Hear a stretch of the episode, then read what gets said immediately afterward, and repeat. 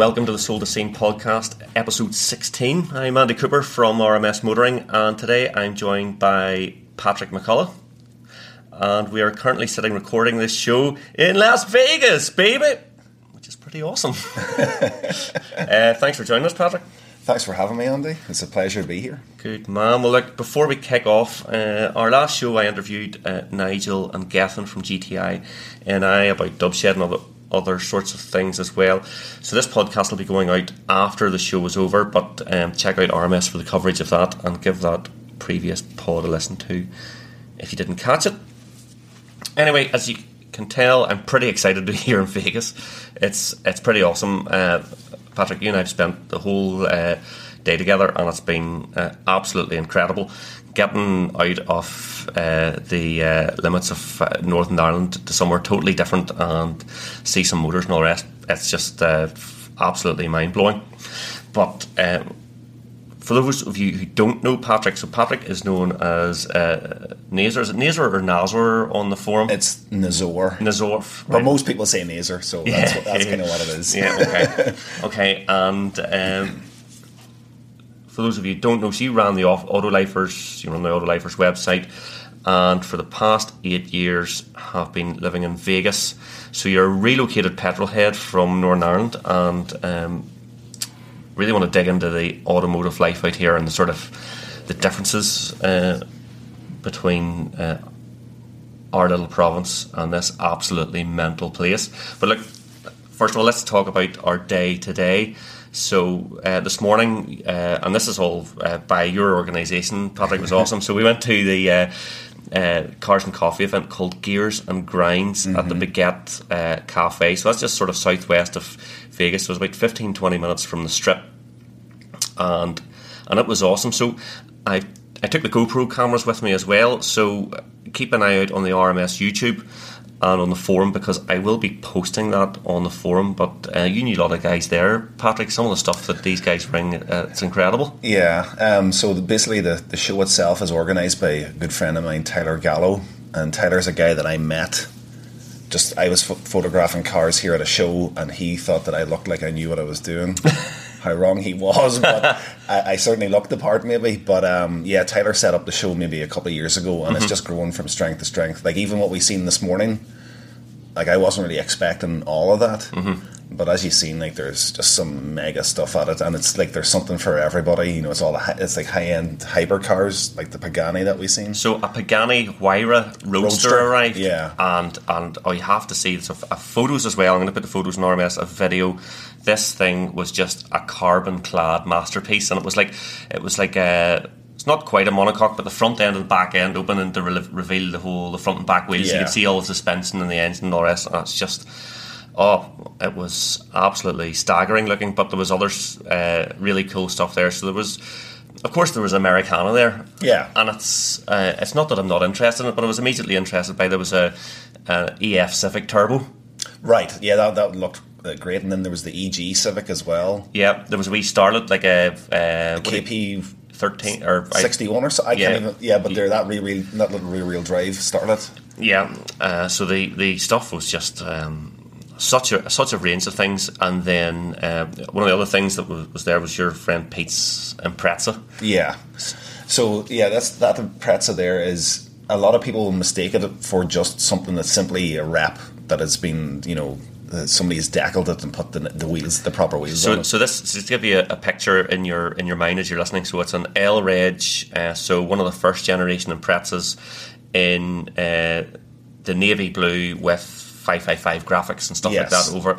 But this this is a genuine bona fide uh, car yeah. from the era. Yeah, this would have been a Group N. What, what Prodrive would have done, they would have had Colin McRae and you know any Ari Vatanen, Markku Alén, any of those guys would have been out wrecking the stages, obviously previously to create their pace notes. Mm-hmm.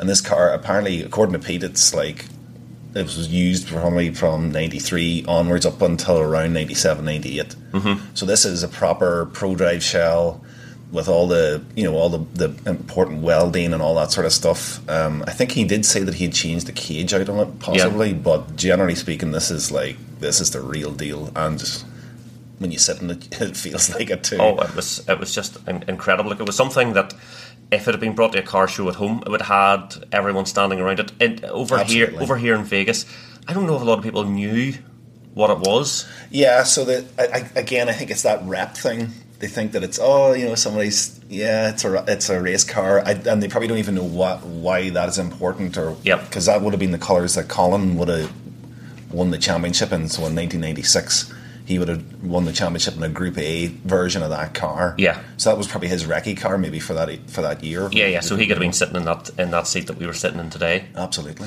Well, look, um, uh, I interviewed Pete uh, on camera again, just because I'm out here, and I just wanted to try and bring home as much as possible, so everyone else could uh, sort of enjoy what we've been enjoying today. So, uh, if the audio is in good condition, I'll, I'll just drop it into the podcast here. So, how how do you know Pete Patrick anyway? So it was from Gears and Grinds. So, and he's a local guy. He is, yeah. Um, certainly lives here in Las Vegas, and he's actually got another great car that he's actually doing at the minute, which is going to be a. It is going to be a replica, but it's going to be a, a WRC replica Impreza, mm-hmm. of, and it's kind of an, it's an obscure color scheme, but it's, it's color scheme, but it's like uh, the Winfield colors. Uh-huh. But how I met how I met him was um, it was a Gears and Grinds, and there was this odd Mercedes estate sitting at the sort of towards the, the bottom of the, the parking lot, and um, I looked at the registration plate on it on the front, and it was an English reg. Mm-hmm. It said K five five or was L five five five B A T, Okay, yeah, and I said that reminds me of something, yeah, and it turns out that was Colin's number plate on his rally car. So that right, yeah. immediately made me go over and say to him.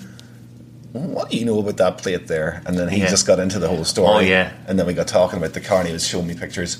And uh, yeah, we just uh, we were just chatting from there and then on. So That, that's that's mad. I'm not the only uh, UK registered number plate that I've seen Uh, here yeah. today, which just blows my mind because Right. you see so many uh, of uh, the American cars with metal plates. We were talking earlier on Right. about the, the fact that you can go to the DMV here, Yeah, and and- just and, and pay was it eighty dollars, and you get nearly whatever you want on a plate. yeah, yeah. There's like just depending on the plate, you can get either uh, six characters or seven, and then you pay like obviously if it hasn't been taken.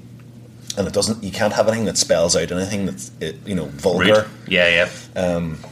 So basically, you pay that, and you get that. It's not like back home where we're looking at two-digit plates and spending hundreds and hundreds of pounds, or maybe thousands of pounds, just Yeah. to have a two-digit Northern Ireland plate or something. Well, I, I know that Pete Venom in RMS he had um, on his oh, and I can't remember it's the name of it's completely got me, but it's it's, it's a Monaro at home, whatever it is over here. Oh, it'd be like a, a GTO. It's Yes, like a it was it was a GTO pump. Yeah. Yeah, yeah, it was Yeah. a G, so he had a GTO, uh, but his plate was Monaro, Oh, very good. which is awesome. Yeah. but you need it was a sort of an in the know thing, you know. Yes, but, but, yeah. Um, anyway, so uh, Pete's impressive, uh, spectacular, and, and what a way to meet people as well. You know, I mean, we're going to, we'll talk about that later on. That, that, you know how how do you make the transition from uh, being home and, and being you're, you're from Omagh originally. Omagh direction, yeah. Grew up in Fivemiletown and then spent a small bit of time in Galway where I did my leaving cert.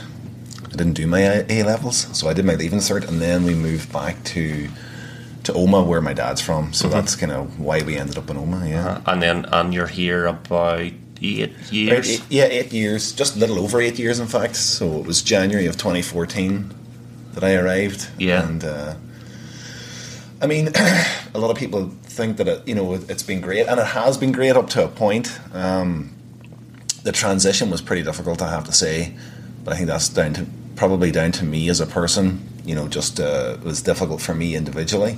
Well, look, we'll, we'll get we'll get back to how difficult you are as an individual shortly, or otherwise. I'm sure there's plenty of people already know that.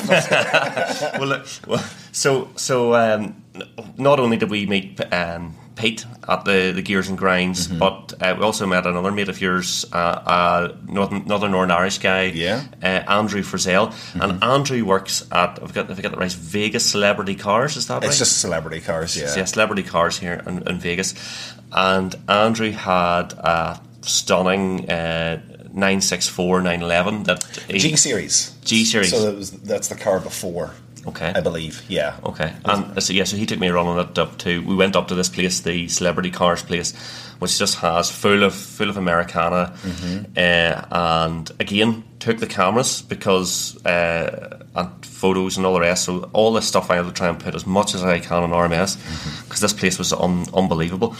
Uh, in there, uh, one of the specific things was uh, Tupac Shakur's uh, Seven series. Yeah. that he got shot in, Yeah, killed in, got shot in in. Vegas. Yeah, literally, it's literally down the street from where we are. Yeah, that's that's that's, that's uh, absolutely uh, staggering. So some of the vehicles there that um, that we see that uh, Speed 12 TVR, which is just you know some of real one of a kind stuff, Yeah. um, as well. And it's it's weird seeing cars that we know from home being so far away, Yes. you know, or you know, or some of these. Uh, Special things. We're seeing uh, US variants of things. So there was a uh, was there a 997, 911 Yeah. in his lot. Um, a, a dot one. It was interesting just seeing it comparing to the car we, we know at home. We, he has Al Capone's car as well, doesn't he? Yeah, I can't even remember what that is, but yeah, but it's in the it's in the video. So uh, and you know the bulletproof glass from the 1930s and all Mm-hmm. the rest. It was just uh, super cool. So again, something to watch. Uh, hopefully soon we'll get it edited up together. Maybe get it out the same time as this podcast because it's it's it's worth seeing. And and Andrew was a was a brilliant host and just let us poke around poke around everything. Yeah. But anyway, Patrick, back to yourself because this is uh, here to talk to you about uh, about about this big move because I just I just find it um, fascinating. We were out for lunch earlier and we were talking about an earlier podcast that I did with a mutual friend of ours, Chris, Chris uh, Gray, Gray, and he yeah. Mm-hmm. made the move to Japan and ba- and back home again, and that was that was um, fascinating. And it's it's the whole uh, um, fish out of water. If, for want of a better a better phrase, but anyway, so you you moved out here in 2014, Yeah. something like that.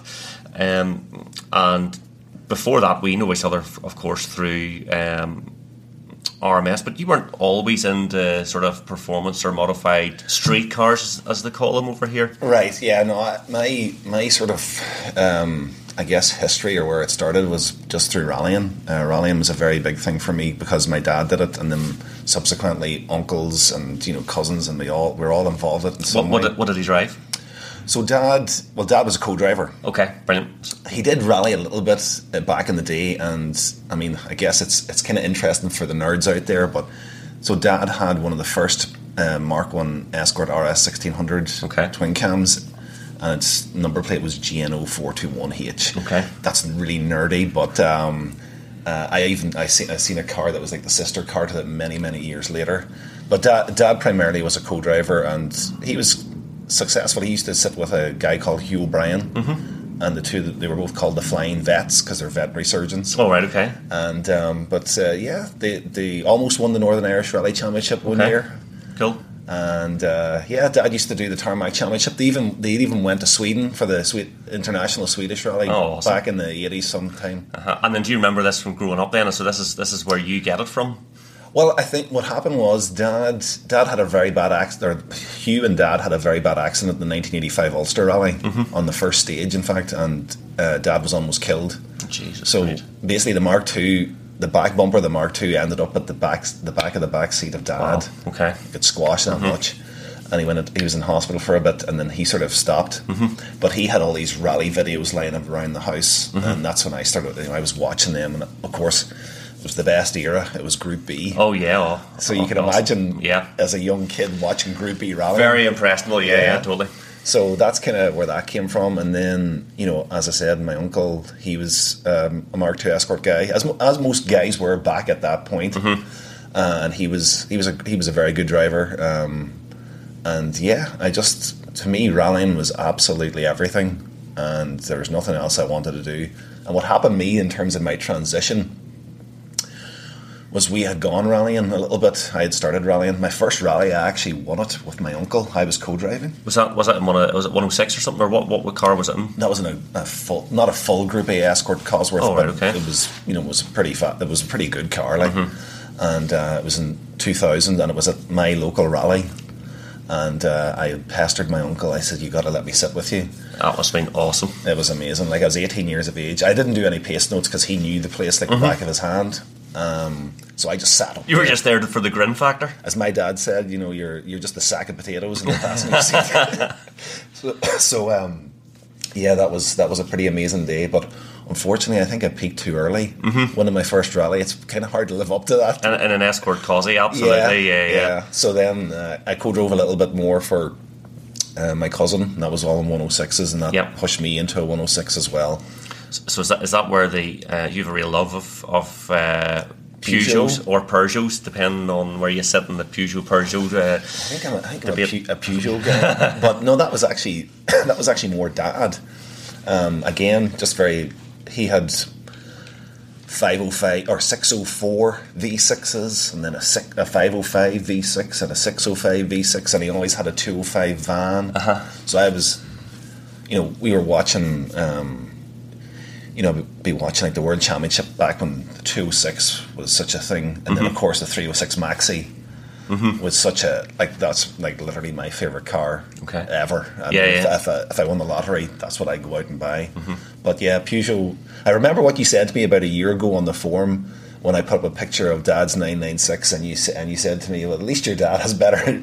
Uh, um, better taste than you oh, because of your love of Peugeots. exactly Uh, well, which which is kind of rich of me, but you're right to say sometimes for a reaction anyway, because I did I did have, and just for for clarity uh, here, that I did have a 106 GTI, and I absolutely loved it. Yeah. it was a great car, and um, there's a guy off RMS, and I'm struggling for his name at the moment, but he took me out in a 306 rally. I know these are both road cars, but phenomenal. wasn't Rob Gallagher was it No, it wasn't actually. It was. Uh, oh, who was it? oh um oh I think I know who you're talking about Yeah, but that was a but great, actually great cars. Yeah, Mm-hmm. Yeah, But your dad has great taste in cars because he's a he's a Porsche man.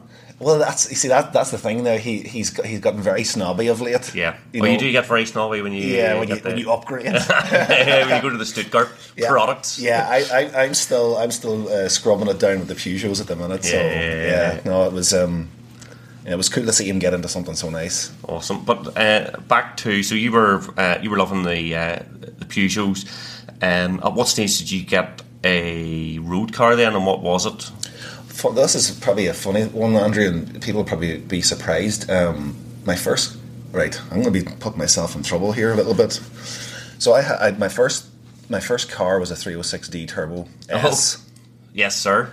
Mid Ulster spec. Yeah, was it? Was it No, four no, next in the back? No. no, it was none of that nonsense. This is b- back when. Well, it wasn't. I mean, it was lowered, but it wasn't like And was it screwed out? No, it wasn't. None of those. None of that nonsense. I wasn't. I didn't. I didn't partake in any of that. But the funny thing was, so I was. I had my provisional license in the U, in the UK, mm-hmm. and I was driving the car in the south because I was working in the south. So technically, I shouldn't have been doing any of that stuff. Okay. But uh, um, so I, did, I actually didn't get my driver's license until I was 25 or 26, which is really, really odd for somebody who's Even though the you had cars. been uh, driving for a considerable amount of Well, time. Well, it was only two years. So, Oh, but I, like, the, and the reason I started late was just because um, from our transition back to to Northern Ireland. Because you, you, this is because you lived in the south for a while. Yeah, I worked and I worked down there. I worked in Monaghan for a little bit. Okay. And uh, so I was driving down there on a provisional license because other people were driving on provisional licenses, even though they were Irish licenses and not Northern Irish licenses like mine. So that was my sort of way of looking at it, which was completely wrong. But yeah, that, that, it, it is what it is. So yeah, when I came home, then it was like, okay, Time to get the time to get the license. get the plastic card. right. Very good, very good. So, uh, and then uh, did that stage where you're like, right, I need to get, I need to buy something that I would, I would like to drive, or you after the 306, or Uh, so with the 306, the 306 died a death. Um, one day it uh, just let go, and I then ended up getting a 206 Sport. And I, Okay. so I got I got my 206 Sport, at, and three weeks later we bought the rally car. yeah, okay. So yeah, we were sort of in. That, that's what that's what happened. And the rally car was, 106. funnily enough, one. And is this a cup car then? Was it? It was cup car shell and cup car suspension, and it didn't have a cup engine or gearbox, which was a big, big difference. And it didn't have cup brakes either. Um, but it was, you know, it was a cup spec shell or whatever. But and I was happy at the time because it, I think the car cost us like six grand or something, and a cup car at the time was twice that. Okay. I mean, I was just starting out, so I was just happy. And the funny thing was, when we went to do rallies, I always put myself in the in the cup car class, even though I knew those guys were far, far had far better cars than Mm-hmm. Ah, You I were did. at a disadvantage from the, the, the start. yeah, but I want I wanted that because I, I wanted it to push me on. And where did you compete? I, we ca- competed uh, a lot at um, autocross Okay. in Lat- down in, in Monaghan and Cavan. So, and then I did Aghadowey a couple of times as well. Done the All Track series, broke a gearbox twice. Lovely. Um, and it was funny. It was two, it was 2009, and Wayne D from the forum as well, uh, Wayne Douglas. So myself and Dad, Wayne, and my uh, wife Chinazor, we went off to do all track one day, and I'll see if ever, anybody remembers this. There was like really bad rain that summer, and it was a day where the one of the tunnels in Belfast or the underpasses got filled. Yes, yes. was- remember the day? Yep. It was such a bad the day. balls at the falls got filled into the swimming pool. Yeah, yeah. It was crazy, and it was the wettest day that we had ever seen ever. Uh, so Chinazor was sitting with me, and Wayne D was sitting with Dad, and uh, yeah, we broke the gearbox that day too. It was uh, the, those the the MA box. That's what it was from a 106 was like cheese, and.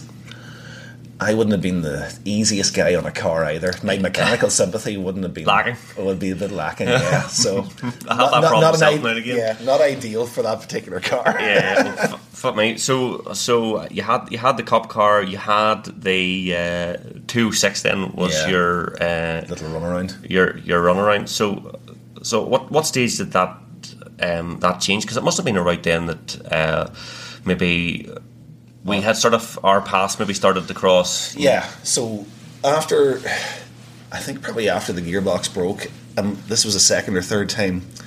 This this rallying lark was getting, it was getting expensive. Sorry, do you know what I was trying to?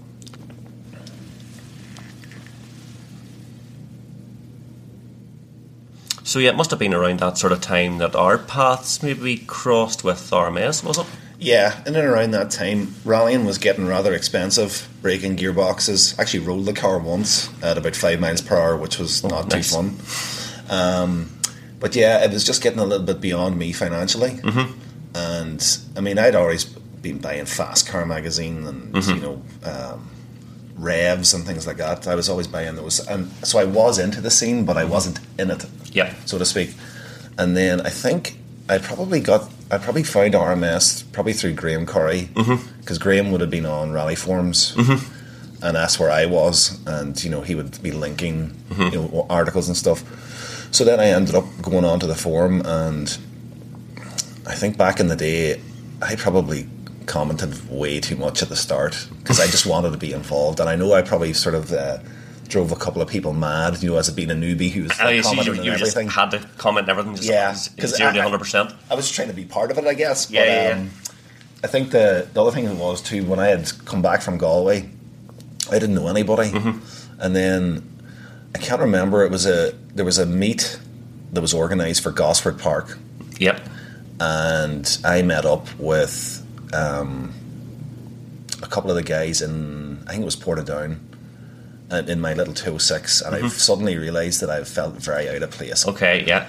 Chris Gray rolls in in a 180 SX, fully kitted, Yeah. and this really hot chick with him. and I look, I look to my left, and there's no hot chick with me, and I'm like, How how glamorous do you make uh, Portadown sound? well, I mean, at, at that point when Chris rolled in, I just thought this was this was this was so cool, and uh, so yeah, we went we went to that meet. One of the coolest things that happened that day too. Again, this this kind of made me hate Chris at the start. Didn't like him too much. He, we were we were turning right out onto the Newry Armagh Road, and Chris just drops the clutch and let this big lo- long power slide out of the junction. And I just thought, God, I hate that guy. Absolutely riddled with jealousy. uh, and then we we pulled up at the at the meet, and yeah, there was loads of really. I I, I actually I really remember that day very fondly. There was. Um, all the Lurgan crew were there. Daddy C was there. He and um, Jim was there with the barbecue. I think uh, Jim Cooper, and it was just it was just great fun sitting with people. And I didn't I didn't know anybody, but Yeah. everybody was you know very welcoming. Yeah. And then after that, I was I was hooked on being on, on RMS and going to these meets. That was just the, Yeah. uh, all I sort of lived for at the time. Yeah, it's great. Well, like it's it's something we were talking about um, before the show. Just how many uh, really good friends that we've all made through the forum, and it just it it it means so much to hear that you know that uh, you could come back from Galway and then get straight back into Yeah. uh, into stuff. And so you felt a wee bit out of place, maybe in your two six. Yeah, the 206 wasn't really cutting it, and um, and then of, because I was I was then palsy walsy with Wayne D, who had the 106 rally. I was also on the 106 rally register in the UK, Okay. and and then Simon 998, I think is his username on Yeah. RMS. Simon, he had he had a 16 valve conversion uh, on an S2 rally, Bianca white, same colour as Wayne's. And Simon, I, we were chatting about me buying the car, and Simon says, "You better come and get this car because it's going to be taken away if you don't." and so I went and I went and got it, and as you know, Andy, when it comes to projects and me, they don't usually go too well. God. so the rally, I bought the rally. Um, Sold the two six, did you? no, two six stayed. Okay. So that was 2006. I had bought the 206, and then the rally was got. I think maybe 2007. Uh-huh. And then I got it fixed by somebody else. Can't, no some one of an, another RMS user. I can't remember his name, uh, but a really a really good guy. He had he had used to he was into like starter turbos and stuff like that, and he'd done the engine for me Okay. and brought it home. It was never started, and I never ever heard it. And the car just sat there. I was terrible for buying cars and not wanting to sell them. Okay. And um, and then there was a certain Mister. and This and then years went by where I was I would literally go to meets and I would go with Wayne. Yeah, I'd either go in the rally with Wayne or I think he had a DC five Type R at a time as well. So I would just go with him. And I was okay with that. And then um, a certain Mister John Peden from Lurgan was Yeah. building this 106 that um, when I seen it at the start, I was like, "This is completely nuts." Mm-hmm. I, I just thought it was fantastic, and I, t- I, I text John. And I said, "John, I'm not coming to buy this car." I said, "I just need to come down and have a look at it." Mm-hmm. And I drove on to John's driveway, and I just seen the 106 lying at the and li- literally lying mm-hmm. at the bottom of the driveway, sitting on the ground. I just thought this is this is just fantastic. I, I have to have this. And yeah, I bought it a couple of weeks later. Uh, I bought it the day before. Um, do you remember we did the RMS track day down at Kirkistown? I bought it the day before that, and I arrived into Lurgan uh, or into Friar Tucks, which was like a little place off of Just at the roundabout there Yes. at Lurgan. Yeah, Yeah. yeah, yep. so I arrived at the Friar Tucks and everybody's jaw was on the floor Mm-hmm. because obviously they were expecting John, and of course it was me. And at the time, I had this big mop of floppy black hair. That's right. Yeah. And uh, everybody's like, "You know what's going on?" and then we we drove, and I was vi- that was that was actually the first time I ever done any video too, Mm-hmm. where I did a, a music montage. Was that that RMS meet at Kirkistown? So here I was driving the retro with the camera out the window, facing it back, facing it forward. Um, drove into Comber Square. And every, again, people were like, "What's going on?" Like Patrick's driving, you know, John's car. Yeah, yeah, yeah. So it was that was a really special morning. You know, to see the reactions from Yeah, everybody, uh, and just again, that particular car, it didn't matter where you went, that thing would, you know, outshine anything Mm-hmm. just because it was so wild. I remember, Ha- we'll have to get a picture of it into the into the show notes. yeah, I'll, I'll definitely get one to you. Yeah. Um, and then, I actually one time I was going down to Dublin, and I, on purpose, wanted to go down into like the sort of touristy area with the car. I just wanted to see the reaction of people. Mm-hmm. So I pull up behind this Ferrari, and literally nobody's looking at it. Yeah. Everybody's looking at me, and I just dumped the car on the ground at the traffic light, mm-hmm. and everybody's pointing, and kids are waving, and it's it was such a it was a really cool car, and people like people would literally follow follow me in it Yeah. to find out what the whole thing was about, you know. Yeah, funny, isn't it funny how uh, people look at cars? When we were at that uh, Gears and Grinds earlier on, and there was the Pagani Huayra, uh, and now we did take two or three minutes to look around it, and it is it is incredible. Mm-hmm. But then we spent maybe half an hour at the Impreza. you know what I mean? Like This is it, yeah. Because I, I think, you know, the Pagani's cool, and it's obviously a very expensive motor car. But when you know, the, obviously the Impreza itself, you know, it just holds a lot more weight for us. Yeah. because it just has that history, and you know, it's just so cool, especially with it being a genuine, you know, ex Prodrive car. Yeah, yeah, but uh, cool. So you had the, uh, and that was called, was that the retro spec- spectrum then, was it? Yeah, there, it was. I think it was nicknamed by John and Esther, um, and Esther was no longer with us. Esther passed away a few years ago, and Esther was. She was absolutely. She was great fun. Um, I actually was coming out here to see my wife. She was not my, she was my girlfriend at the time, and Esther. I said to Esther, "You can take the car to the shows for me." Yes. and she absolutely loved that. And she would appear to shows with the wig on. Oh, brilliant! This big black curly hair yeah, yeah, yeah, yeah, yeah, yeah. she was like she was great great fun and uh, i was getting sent photographs oh yeah we're at this show or we're at that show but it was so uh, to me uh, like I, I know how much she loved the car so that's why i was like yeah you, you take it you enjoy it because i'm going to be away because i was away for like a month or something like that Yep. so the, yeah she she enjoyed it and uh, yeah it was a cool it was cool to be able to do that All right, so here, tell me about uh, the. You had a, a wide arch 306 as well. Yes, I did. Well, The D Turbo was not just the only 306 I had. um, yeah, so I think it was maybe mid 2012, and I was doing my usual searches on DoneDeal or you know PistonHeads, Impreza Type R, Dimma, whatever it was, Evo, and obviously very rarely anything Dimma came up.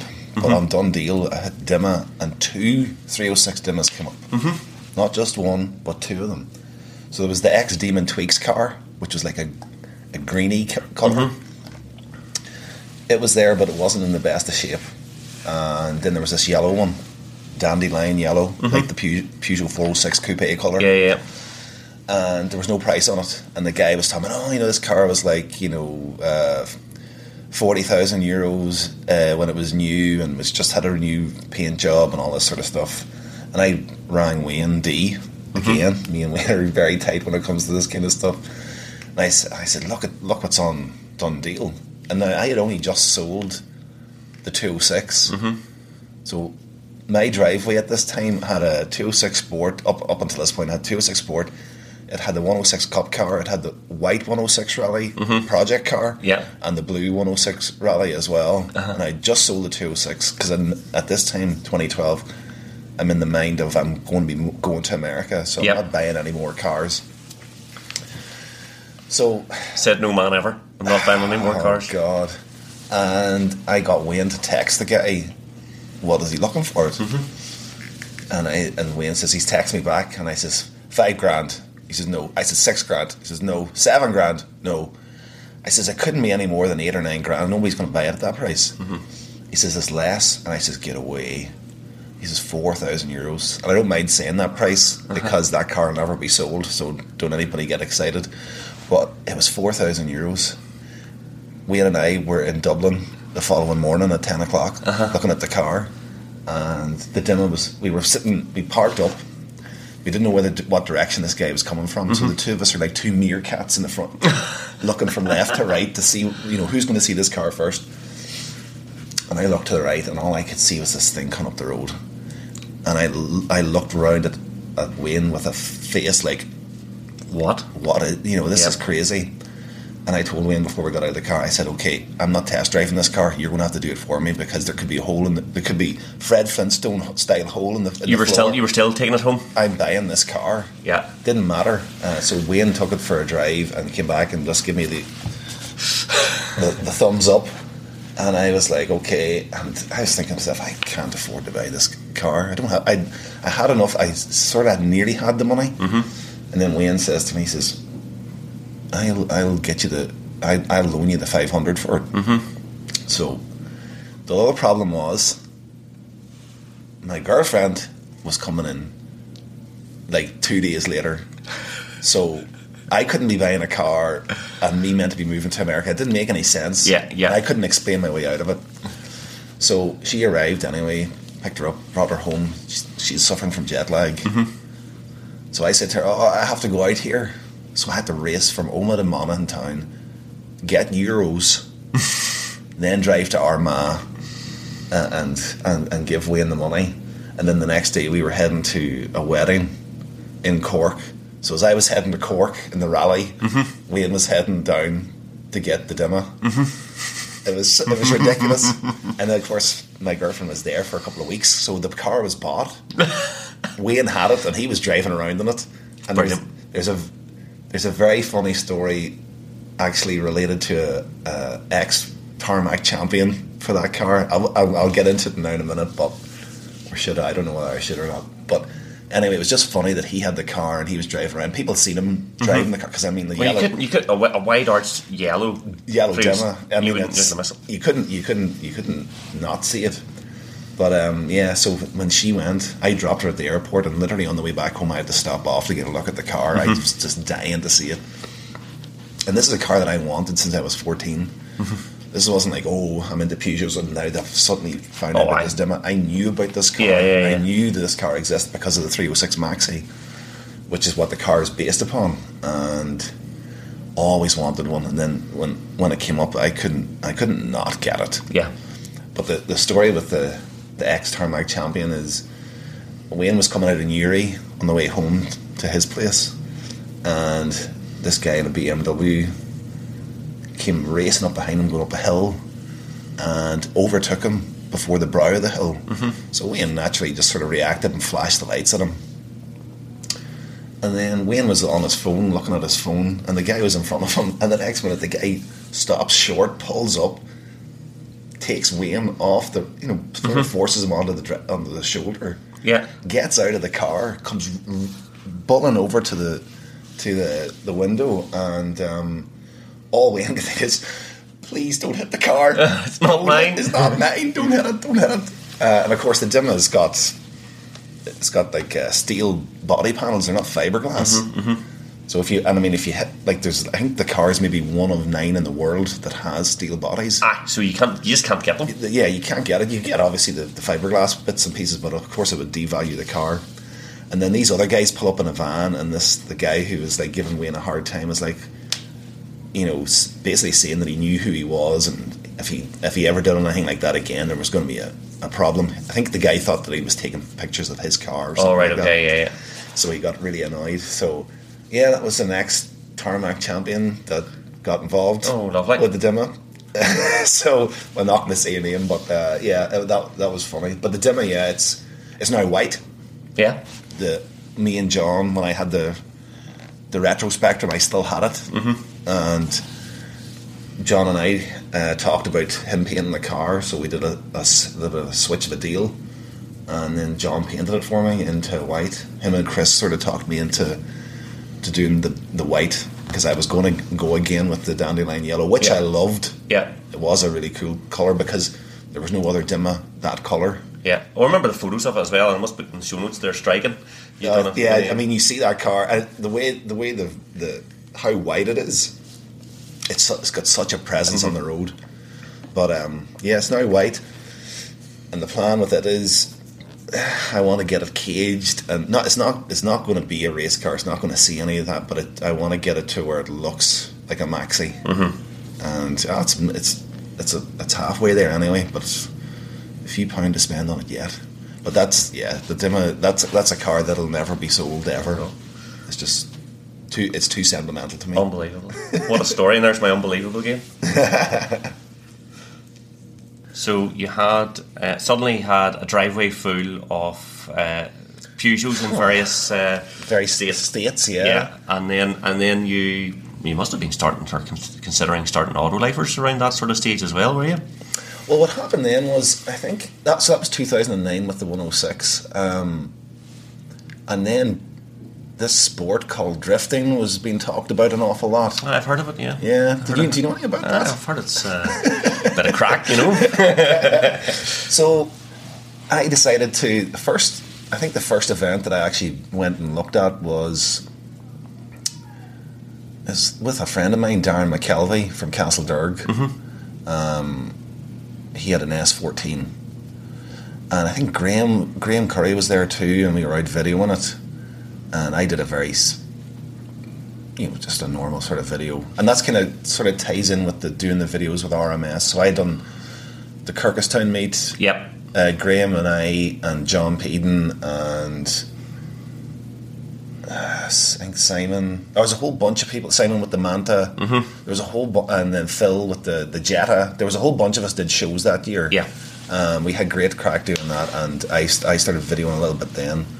And then I wanted to go back to motorsport in some way, and drifting was just something new. I'd watched a little bit of Formula D Yep. on on sort of Sky or satellite or whatever, and um, so I went to the Ulster Drift Championship with Darren, like I said, and videoed a little bit there. And then somebody said, "Why don't you go to Pro Drift?" So that's I went down to Pro Drift to Punchestown, did a video down there on my little SD camera, Yeah. really crappy. Yeah. I did a little edit of it the day after, put it up on the Drift Ireland uh, forum, and they all went completely ballistic for it. And then at that point, um, I went and got a HD camera, and then that was it. I was just uh, Flying. into video and uh, pro drift, and that's and that's sort of what then what that led on to was me doing work for OMG Drift, which was a site based here in the states and was actually a very popular website um, with a lot of the drivers because it was kind of like a we're not taking this too seriously. Yeah. But it was still we still reported on stuff and still did good, really good stuff. And then that sort of led me on to wanting to do more sort of car features, and that didn't really sit well. Not sit well, but it didn't fit the OMG drift style. Yeah. It's something different again. Yeah, it was something different again, and that's when I shot Chris Gray's AE86 for Motor Mavens, Yes. and um, I've I was loving that to do it for Motor Mavens. They had really good work, real high quality stuff, and Is it still going? I think Antonio still has it going in some form. I don't. It's not what it was back in the day, but I think it's it might still be there. Where are they based? Well, Antonio's in California. Right. Okay. Yeah. So, um, actually, I've seen I've met Antonio a few times at SEMA here in Vegas, but that's another story. Uh. He's dropping. Vegas. Imagine. But um, yeah, I was I did a I did I actually covered RMS's te- was it the tenth birthday party? Yeah. At uh, uh, I that much much more Junction One, Yeah. Yeah. Yeah. So I, I actually that, there's Much an- more modest uh, places than SEMA. right. Yeah. But I, I cover I, I done I done an article for for Motor Mavens about the actual um, that, that about that particular show, and um, we had a great. That was a great day. So- It was fantastic. There was such great stuff on it. And even the weather wasn't great that day, but it was still a really good show, and it, like the turnout was fantastic, and Yeah. some really great stuff there. I had the rally at that point, the, the Indigo Blue rally, because Uh-huh. that's what I had at the show. I remember that. But um, So you were doing video, you were doing some, you then you were doing some features for Motor Maven. So then Yeah. was that giving you the flavour of right? I could maybe do something else here. yeah, well, what happened was I was I was very excited to do stuff, so I was wanting to do stuff every week, and um, there was an article I did for Motor Mavens. It was to do with like um, the rally spectators through the eighties, and you know I'd done all these photographs and wrote this big article, and it just took forever to get it published. And Tony was a very busy guy, and he was always like, "Oh yeah, I'll get to it, I'll get to." it." And I thought to myself, you know what? I could literally do this myself. I could create a blog. I have people I know that would be really good at doing this Yeah, and we could do it back home. There's nothing really like that. And at, at the time, I don't think there was really a blog. Uh, Probably the nearest thing was maybe. Um, well, I know there was Juicebox, which is still going really strong to this day Yeah. down down in the south with Neil, um, which he does really great stuff. Uh, but I don't think there's much in, in the way of uh, in Northern Ireland. Probably I Love Bass Yes. was the closest to that, but they were doing a lot of video content. Mm-hmm. So I thought, you know what, we'll we'll do because I was such I, I'm into like I mean, if you looked at the cars I had, I had a car on hydraulics, I had a, a, a rally car. Mm-hmm. Yep. You know, I had a lot of different stuff, and I was into, and I still am into a lot of different types of cars. I like most of the scene, except uh, felt spec cars. Don't like that. I did an article on that on Autolifers, which that was actually the highest liked article on Autolifers. Yeah. it was like over a thousand, maybe twelve hundred likes on Uh-huh. Facebook or something. Yeah. pissed a lot of people off too, which I didn't mean to do, but I knew that was going to happen with people. You know, obviously people have their their style or whatever, but um, yeah, I just felt that I I needed to do something myself. So I started a little blog on Tumblr where I was just posting other people's photographs, mm-hmm. and then I was trying to build up like, some sort of a following. So I did then did the Facebook page, mm-hmm. and then I talked to I talked to Chris and I talked to Graham mm-hmm. Graham Curry, and I said, guys, we should we should do something here. This is what I'm this is what I'm proposing. So so then we started it on the first of January 2013, and the response was fantastic. And I have to give props to you, Andy, because you allowed us to have a little small uh, thread for the la- the first couple of months where we able, whenever a new article was coming up, I could pop into it and say, "Hey, we just shot a Mike Fitz's Mazda RX-7 drift car." Yeah, yeah. and that that gave us great traction, especially from people obviously through RMS. But it helped. It helped sort of push the site on uh, and get it get it out there and get it known. And then it just it kind of snowballed from that. And then, I mean, in the early days we were we were putting out three articles a week, Monday, Wednesday, and Friday. Wow. Yeah. And I was, I mean, I shot, I don't know, I probably shot maybe seven or eight cars in the first couple of months. So every weekend I was trying to get out and shoot. Busy. Yeah, it was, it, and it was, it was, it was tough work, but it was rewarding at the same time when you seen the response that people get uh, or gave to it. Um, Well, that's like full time job almost commitment, isn't it? the funniest thing was that I actually went part time at work, do, and then I said, "Okay, this is what I'm going to do now," and um, that was maybe a little bit foolish of me at the start because obviously to, to try and generate any money off that is very very difficult. But um, I just thought any any spare time I have, I'm just going to dedicate it to Yeah. to getting this site going. But um, yeah, that, and that's how that's how Auto Lifers came about um, through the help of Graham and Chris and I think Dee Murphy was part of that in the early stages too, and then John Moog was part of it as well. There's uh, you know there's there was a good group of guys that were part of that early sort of process for us. Excellent. And then after, uh, so th- so that was going on anyway, and obviously then you were doing, you were meeting loads of people and all the rest. But then you're going to have this uh, life changing uh, move then, and decide to take yourself what six thousand miles Across the world, a- a- across the world. Like, how did that that uh, come about, and what was the story? so that that was really that was in the works for a long time. That was not something that was kind of sudden. And I know, like I I talked about it quite a bit on the forum too. Like I would have said that I was leaving, and probably was meant to leave sooner than I did. But so no, I You maybe getting comments like, "Were you still you're still leaving, are you?" yeah, yeah. You're not gone yet? Um, but yeah, I was. Um, my girlfriend. She's. I met her here in Vegas. Uh huh. We were hooked up by um, some mutual friend. Says you guys need to talk. All right. Okay. I was like, okay.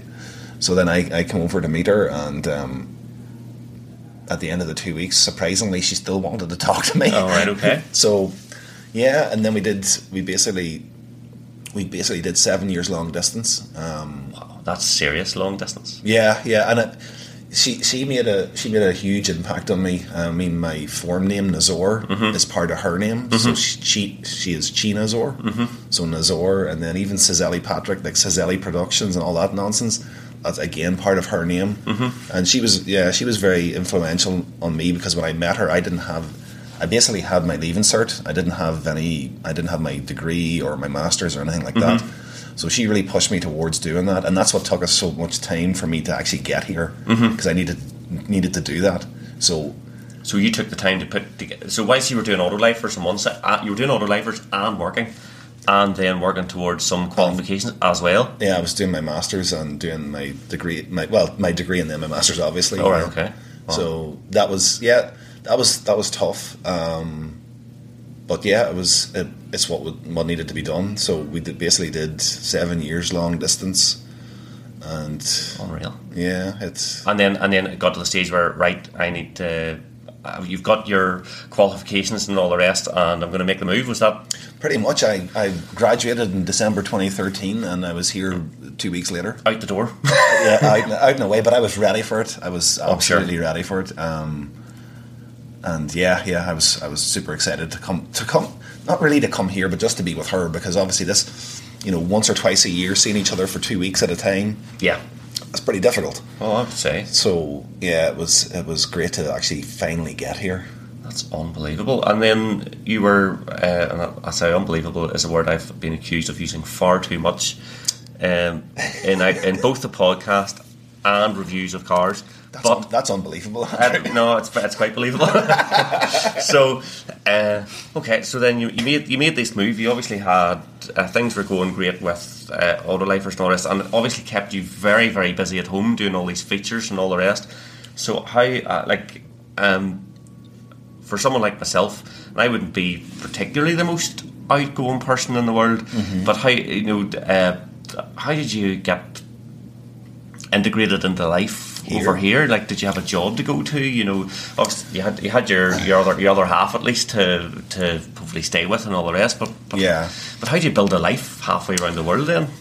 It's not easy. I mean, um, I and to be honest, I did I did have it easy because I mean, literally, we came over and we were already sort of pretty much set up in that respect. But um, obviously, coming over and the the expectations of getting a job and you know getting paid well and all that sort of stuff, and just moving on, especially after spending so much time, you know, the last six, the last five or six years, um, getting my degree and whatnot. Yeah, So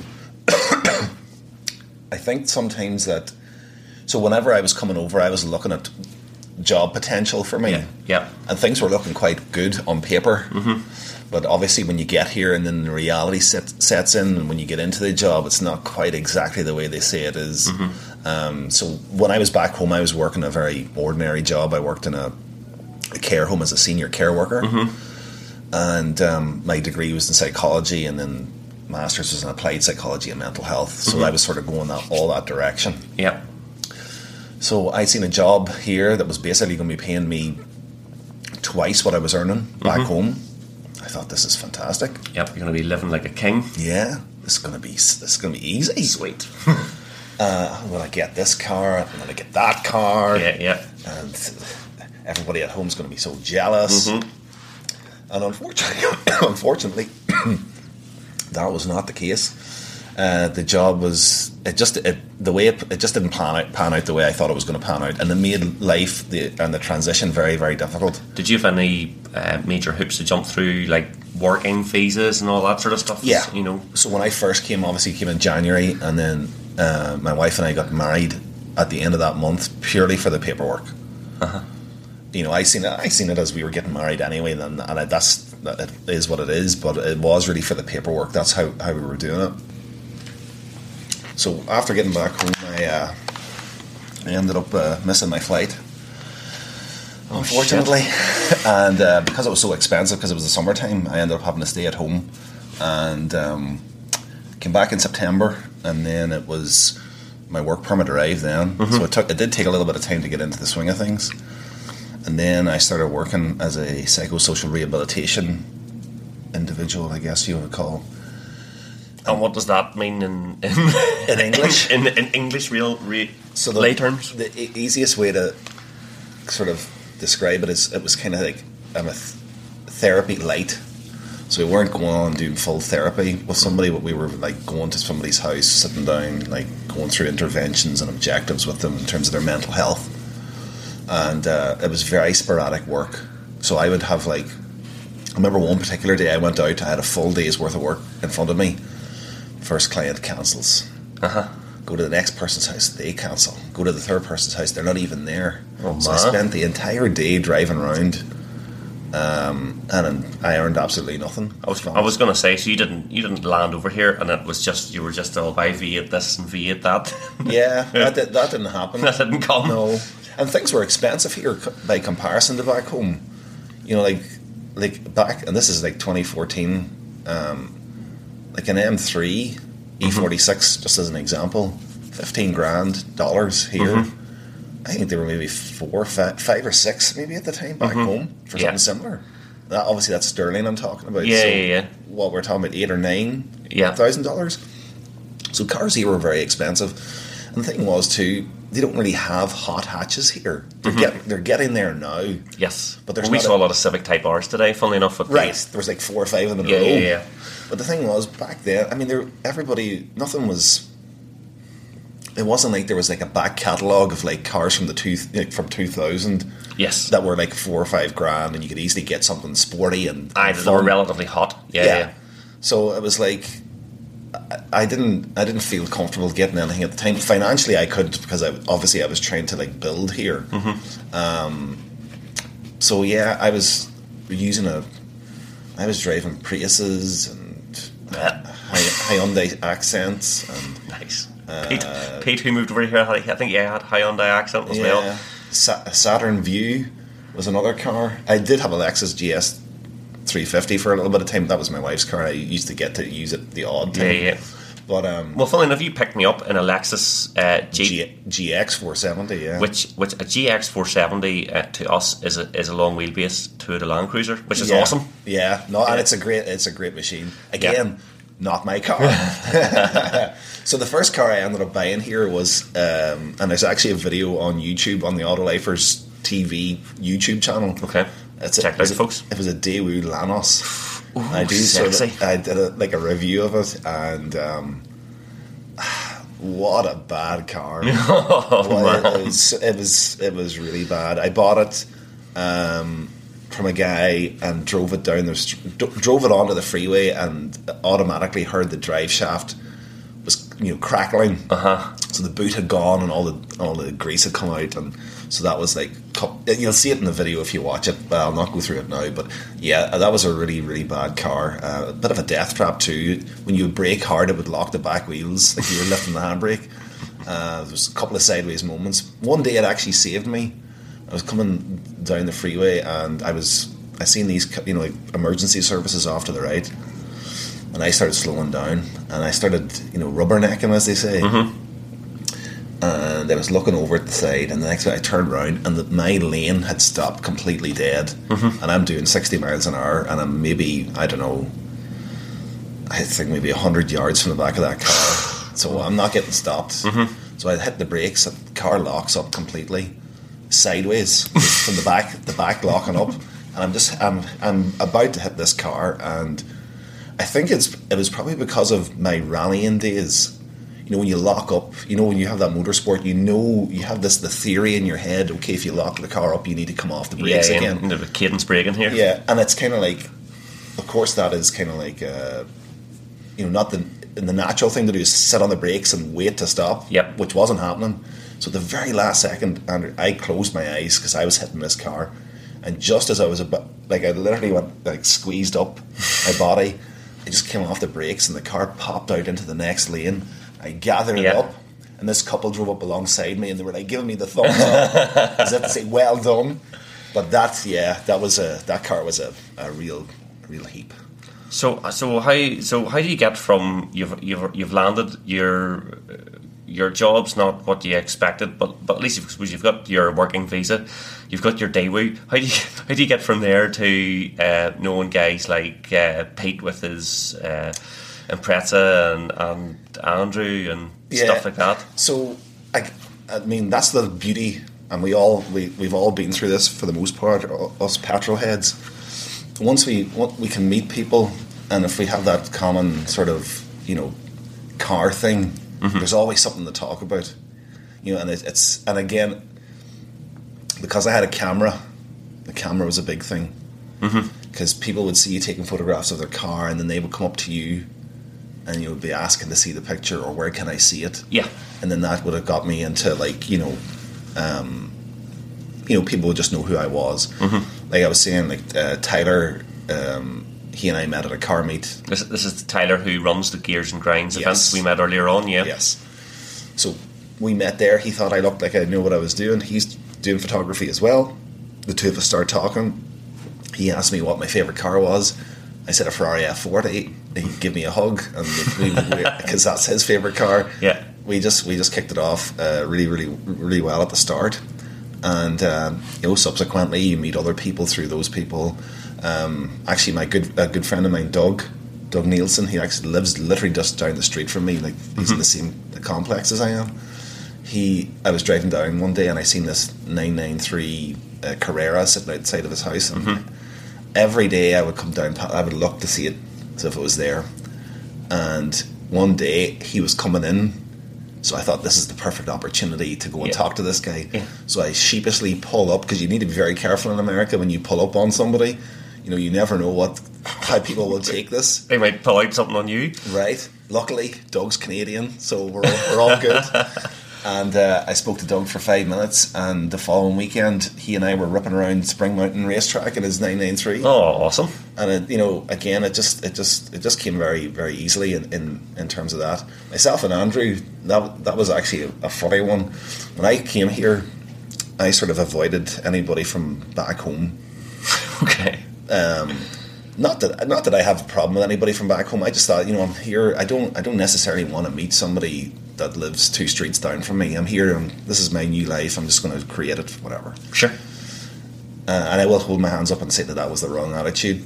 But I was at a, another meet that Tyler organized and through another person, uh, um, Matthew Newton, who's actually he works at he actually works at Spring Mountain Racetrack now. He's like the car sales guy out there. Um, very interesting guy. But uh, Matt says to me, "Hey Patrick, I, I want to introduce you to uh, uh, my Scottish friend. You, you you probably know him." I thought to myself, "Well, Matt, I'm not Scottish." Northern Ireland, Scotland, yeah. Yeah, I'm not, I'm not Scottish, but okay. So then Andrew comes over, and then all instantly it's Northern Irish accent, and I'm like, Matt, you haven't a clue.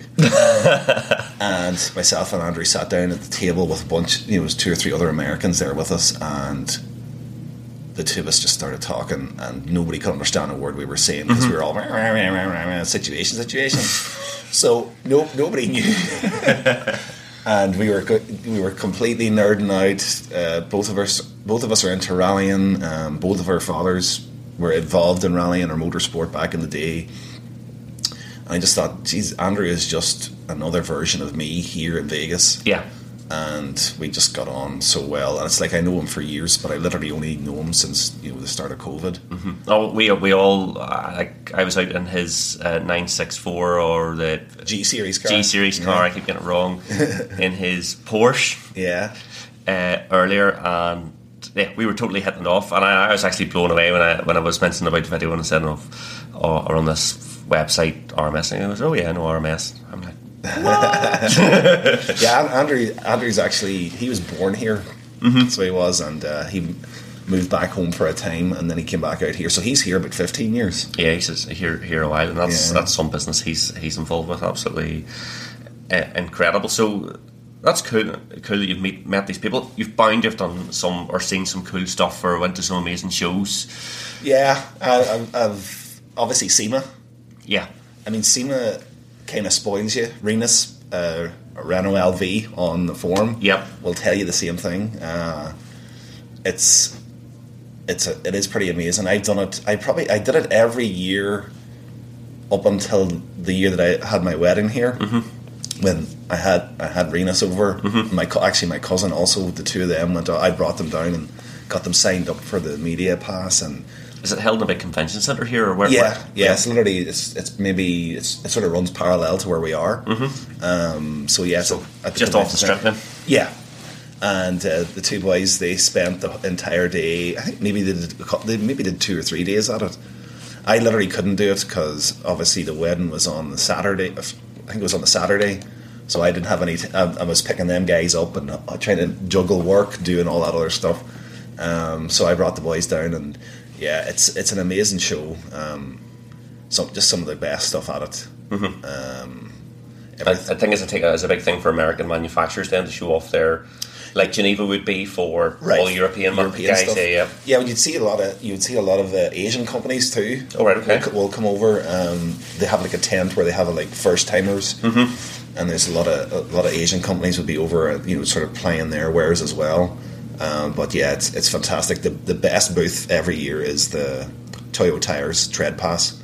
Okay. It's just I, I if that was and that, the year that I missed it, or the year that I missed SEMA, I did get to see the tread pass. I made sure that I walked down just to get a, a, a taste of it. and what's what is Toyo Tires Tread Pass then? It's the, they have like a, a little special area that's sort of between two of the two of the centres, two of the buildings, Uh-huh. and to, to get from one to the next, you have to walk through the tread pass, and they literally have it's probably some of the well not probably definitely some of the best cars in the in the entire event are there, and I would not miss that for the world. They're, they're just it's really really good. Um, yeah, it's it's fantastic. But SEMA, SEMA's a great event. Um, what else? I think. Um, You, you you were telling me that you did um, some commission stuff. Did, you, did, you, you, you snapped a RUF car, didn't you? Yeah, so again, my good friend Doug. Um, Doug had it was actually Dad was coming over, and Doug says, "I think you might, you and your dad might like to see something mm-hmm. that I'm looking at." And I says, "No problem." So we moseyed over to uh, a Porsche specialist here in town, and Doug says to me, "Make sure you bring the camera with you." Mm-hmm. So I brought it anyway, and the next minute we walk down, and in the back there's this black 911 covered in dust, looking rather sorry for itself. Mm-hmm.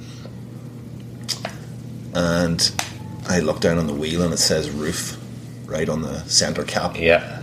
I thought, nah, this is not this is not the legit. What? Because if this is a legit car, why is it sitting in the back here covered in dust? Yeah. So the whole premise of that day was for Doug to find out whether this was the right, this was the real car. Mm-hmm. So basically, at the end of it, he found out it was the real car. So over COVID, he took his time and he basically rebuilt that entire car. Uh, he had the engine redone, turbos redone, gearbox redone. Um, I had spent some some days helping him out. I helped him put on the gearbox. I helped him and a friend put in the engine. And then Doug says to me, "Would you take some photographs of the car?" And I said, "Of course." I said- I had been taking photographs all along, um, so I have I have loads of photographs of the whole build and whatnot. And Doug says he was going to put the car into RMS Sotheby's. The other RMS? Is it RMS or maybe? I don't think it is, yeah. Yeah, or uh, no, RM Sotheby's. RM Sotheby's. R- RM Sotheby's. So he's going to put that in there, and I said, okay, that's that's cool. So these cars go for extreme prices, but we didn't know how extreme it was actually Okay. going to go. Okay. And so I done the photographs. The car was sent off. Doug says, "Oh, it's going to be on this date, this time." So I tell Dad, and Dad's back home in Northern Ireland. He, Well, r- roughly when was this? What year was this? this was only, I would say, this was the start of twenty one. Okay, so so last year. Yeah, last year. And um, car went in for auction. Me and Dad are watching it online. And, and this you, you, you did the snaps for Sotheby's, did you? Yeah, this was I, I I did the for their for their catalog, Awesome. so that was kind of cool to see that, Yeah, very cool. and and to get paid for it. That was pretty cool as well. And um, so we are watching the car anyway. And the first couple there's a couple of cars in between we were watching, and they weren't getting to you know super high prices. And, and I was kind of like, oh god, what's going to happen now? So, long story short, we get to like 500 grand. And I go thinking, this is, yeah, it's kind of done at this point. That's unreal. And they just kept going. Yeah. And I was, me and dad were texting each other back and forth. "Ah, It has to be finished now, it has to be finished. Yeah. And it just kept going. So it- basically ended up being like 700 grand for this car That is unreal. and it was the the the work that he had put into it was great. Like he even like he had a roll cage in it, mm-hmm. but he had covered the roll cage in such a way that you barely wouldn't even have seen it. It was just it, it was a peach of a car, four wheel drive, two uh, I think it was twin tur- yeah twin turbo, and five hundred brake horsepower. Yeah. Absolutely phenomenal car. But that's just seven hundred thousand pound. That's like I, I was at the uh, classic car show in the NEC in Silverstone. Have a huge auction at it, but you know, very little would go for anything. Like, and okay, yes, some stuff is going for two, three, four hundred thousand, but very little would go. You know, that sort of. That kind of money, yeah. Yeah, yeah, yeah. No, it was it was absolutely crazy. But um, yeah, it was it, it was nuts. But such a it's such a such a cool thing to say that you one you shot the car, two you sort of helped a little bit, you know, with putting the engine in, Yeah, yeah, you know, yeah. just and, and seeing the whole build process. It's that that was that was really really cool. Awesome, awesome. Any, any pictures of that? Because then we, and we, we can share. Yeah, absolutely. S- send, send us some over some stuff, and we'll put it in the show notes. So we'll, For for sure, for sure. That, that's incredible. That's incredible. So that sort of brings us up to now. So what's what's next for uh, Patrick in, in Vegas? Yeah, that's that's a good question, Andy. Um, So I was home three weeks ago. Um, got to see Dad's Porsche, his new one. Yeah, he's a 997.2 Two, yeah, Carrera S. Um, guards red. Guards Red manual. Um, Yeah. Absolutely stunning car. And yeah, I think America has been great fun Mm-hmm. to a point, but it has become a bit of a. The last couple of years, especially COVID, and then without getting too far into it, but the politics of the country, Mm-hmm. it's not. Um, it's a very. I find it very uneasy living here now. Um, it's it's just it's just it's changed quite a bit for me. Okay. Just the way I I see it. I know it's pretty much probably been the same. Well, like the world has changed a lot in the last lot of years, you know. That's true. That is know, true. You know, whether it's Trump, Brexit, COVID, Ukraine, you know, there's been There's so much going on. There, there is, yeah. Yeah, I think you know. Obviously, the other thing is too. Dad is getting on in years. Uh, getting from here to home is not the easiest thing to do because you're really you're losing so much time. Tell me about it. I was stuck in New York all day uh, Yeah, earlier you- on the week off with some uh, cancelled flights, which was an absolute pain in the arse. Yeah, I, for me, it's like I was telling you earlier. The the flight home, JFK to, to Dublin was four hours, four and a half hours, Yeah, it's unreal. which was super fast. Well, we had six hours of a layover at JFK Oh, you spend more time. in JFK Yeah. than we did in the actual flight over. Um, so I don't know. I think I'd love I'd love to stay, but I'd like to be at home and to be with Dad because me and Dad are like, you know, we're father and son, but we're like friends because we worked together for a good long time as well. So we're we're very very close in that respect, and um, you know, I, I think, I, and of course, my, siblings live there too. But I, I think for me personally, I would like to be there for him. Mm-hmm. You know, because I mean, with Mum passing away a couple of years ago, it's not that he's on his own, but I mm-hmm. would li- I'd like to be there and not really be here because I mm-hmm. mean this this place has it has a lots of, lots of pros, it has quite a few cons, and it's just whether I'm prepared to sort of live through that and to be accepting of it. There certainly seems to be a lot of opportunity here. When I look at the US, when I look at people who are in motorsport, drifting, and things like that, especially look at some of the guys like Dean Kearney and stuff like that who have come over as drift guys or whatever else. You know, there's there's there is huge um, opportunity, but but life is different here too. I'm just coming here as a tourist, and I'm just Right. I'm just dazzled by the, the bright shiny things, you know, especially Right. here here in uh, Vegas, and it's absolutely uh, it's fascinating. And today has just been so awesome because this gives you a flavour of it. Like it's not a totally different, but it is a different life out here. There, there is a difference to it. There's there's no two ways of looking at- at it. You know, you have to you have to see those those differences to sort of believe them. We, we were sitting in traffic earlier on, and there was this absolute heap of dung pulled up beside us. It's like a seventies coupe, Yeah. uh, American absolute heap of crap, and and like it was falling to pieces. And and then and then immediately we have the MOT conversation like what sort of test? And you said well it has to do a smog test. So in, Yeah. other, words, in other words, does it meet the missions? That's it. Yeah, and that, and that's it. And- And and, and, away you go. But it's just it's just a different way of um, thinking about things, and people just ha- have different opinions about their their. Uh, you know, people are more be more individualistic here Yeah. too, for better or worse, and it, it is just. Um, it is just different. And I suppose I only see when you're when you're coming over on holiday, you just see a, a snapshot. Yeah, yeah, no, that's probably one of the biggest things with here is that sort of individual my rights, my rights, my opinion, and my opinion only. Yeah, And then not realizing that you know there's other people. We have to live with each other. yeah, I mean that's really important. But you know a lot of people will sort of trample over that, and that's the. I think that's the difficulty I I have because I hear about it at work all the time.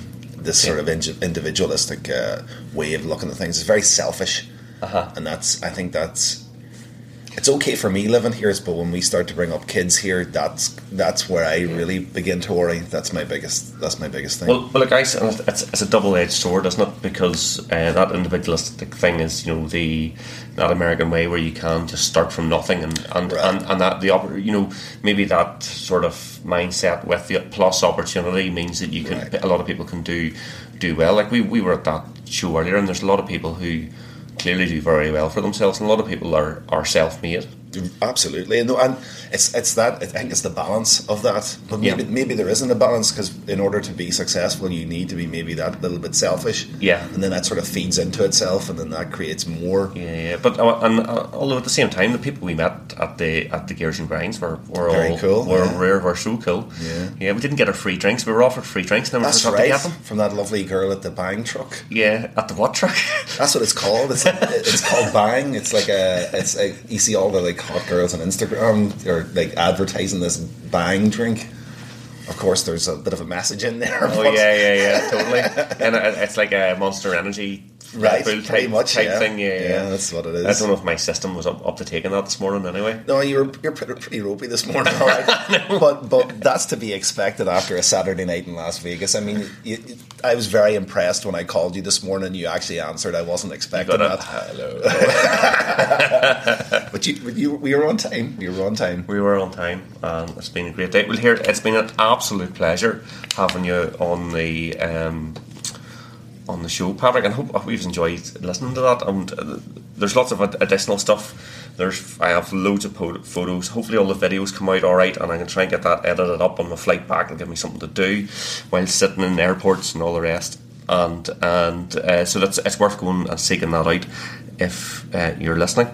And as I say, thanks very much for for uh, spending a day with me and driving me No, about the place. all, it was, it was it was absolutely first class. My pleasure. And um, thanks for listening. Get us on the socials uh, at RMS Motoring and, and do email us, email us if you have any questions or queries. And I've only one more thing to say, uh, and that there's no warranty. This was sold as seen.